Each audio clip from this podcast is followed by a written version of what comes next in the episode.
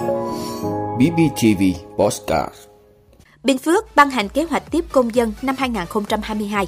Từ ngày hôm nay 18 tháng 2, dùng giấy khai sinh đăng ký kết hôn điện tử.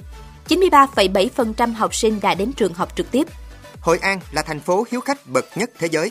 Phát hiện virus SARS-CoV-2 gây tình trạng lão hóa các tế bào. Đó là những thông tin sẽ có trong 5 phút sáng nay ngày 18 tháng 2 của BBTV. Mời quý vị cùng theo dõi.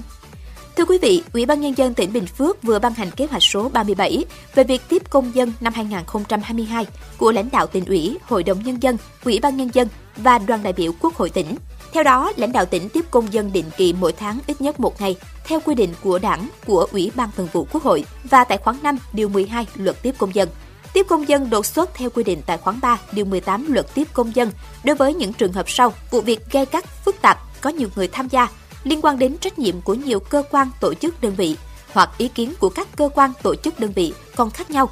Vụ việc nếu không chỉ đạo xem xét kịp thời có thể gây ra hậu quả nghiêm trọng hoặc có thể dẫn đến hủy hoại tài sản của nhà nước, của tập thể, xâm hại đến tính mạng tài sản của nhân dân, ảnh hưởng đến an ninh chính trị, trật tự an toàn xã hội. Định kỳ hàng tháng, lãnh đạo tỉnh tiếp công dân vào ngày thứ năm hàng tuần. Ngoài ra, lãnh đạo tỉnh sẽ tiếp công dân đột xuất theo nhiệm vụ phân công. Địa điểm tiếp công dân là tại trụ sở tiếp công dân tỉnh, đường Trần Hưng Đạo, phường Tân Phú, thành phố Đồng Xoài.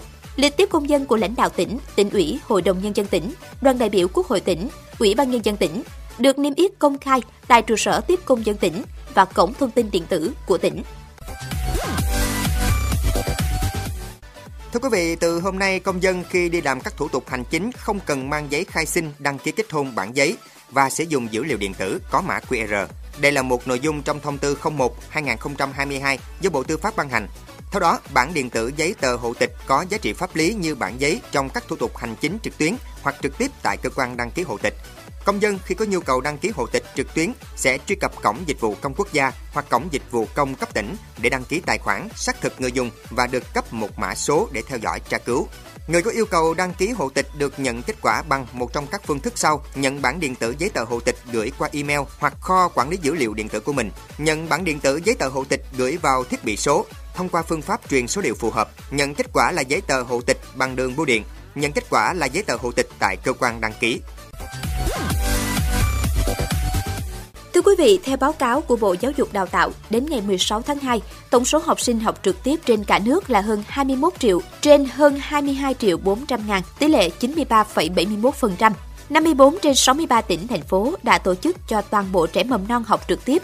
Tỉnh Nam Định, thành phố Nam Định, trẻ mầm non chưa tổ chức. 9 tỉnh, thành phố chưa tổ chức gồm Hậu Giang, Trà Vinh, Hưng Yên, Vĩnh Long, Hà Nội, Phú Yên, Đà Nẵng, An Giang, Tiền Giang.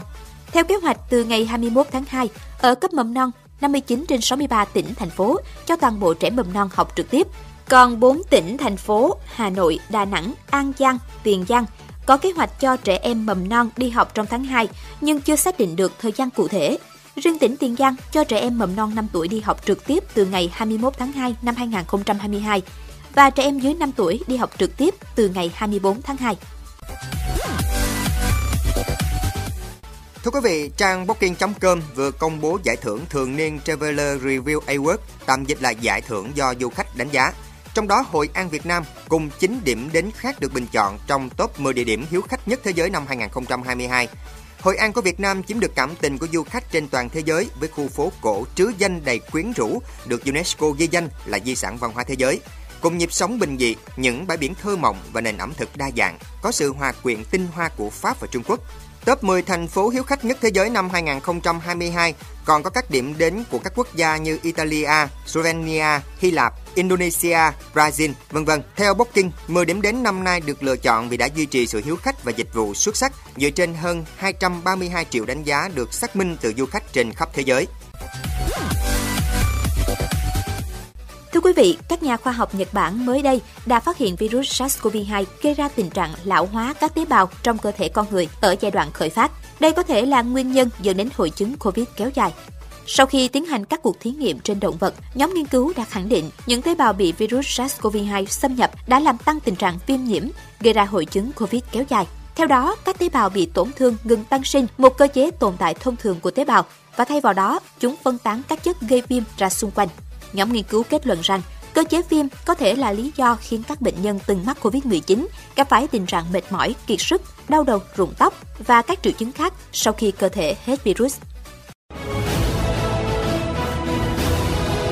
Quý vị đã luôn ủng hộ các chương trình của Đài Phát thanh truyền hình và báo Bình Phước. Nếu có nhu cầu đăng thông tin quảng cáo ra vặt, quý khách hàng vui lòng liên hệ phòng dịch vụ quảng cáo phát hành số điện thoại 02713 887065.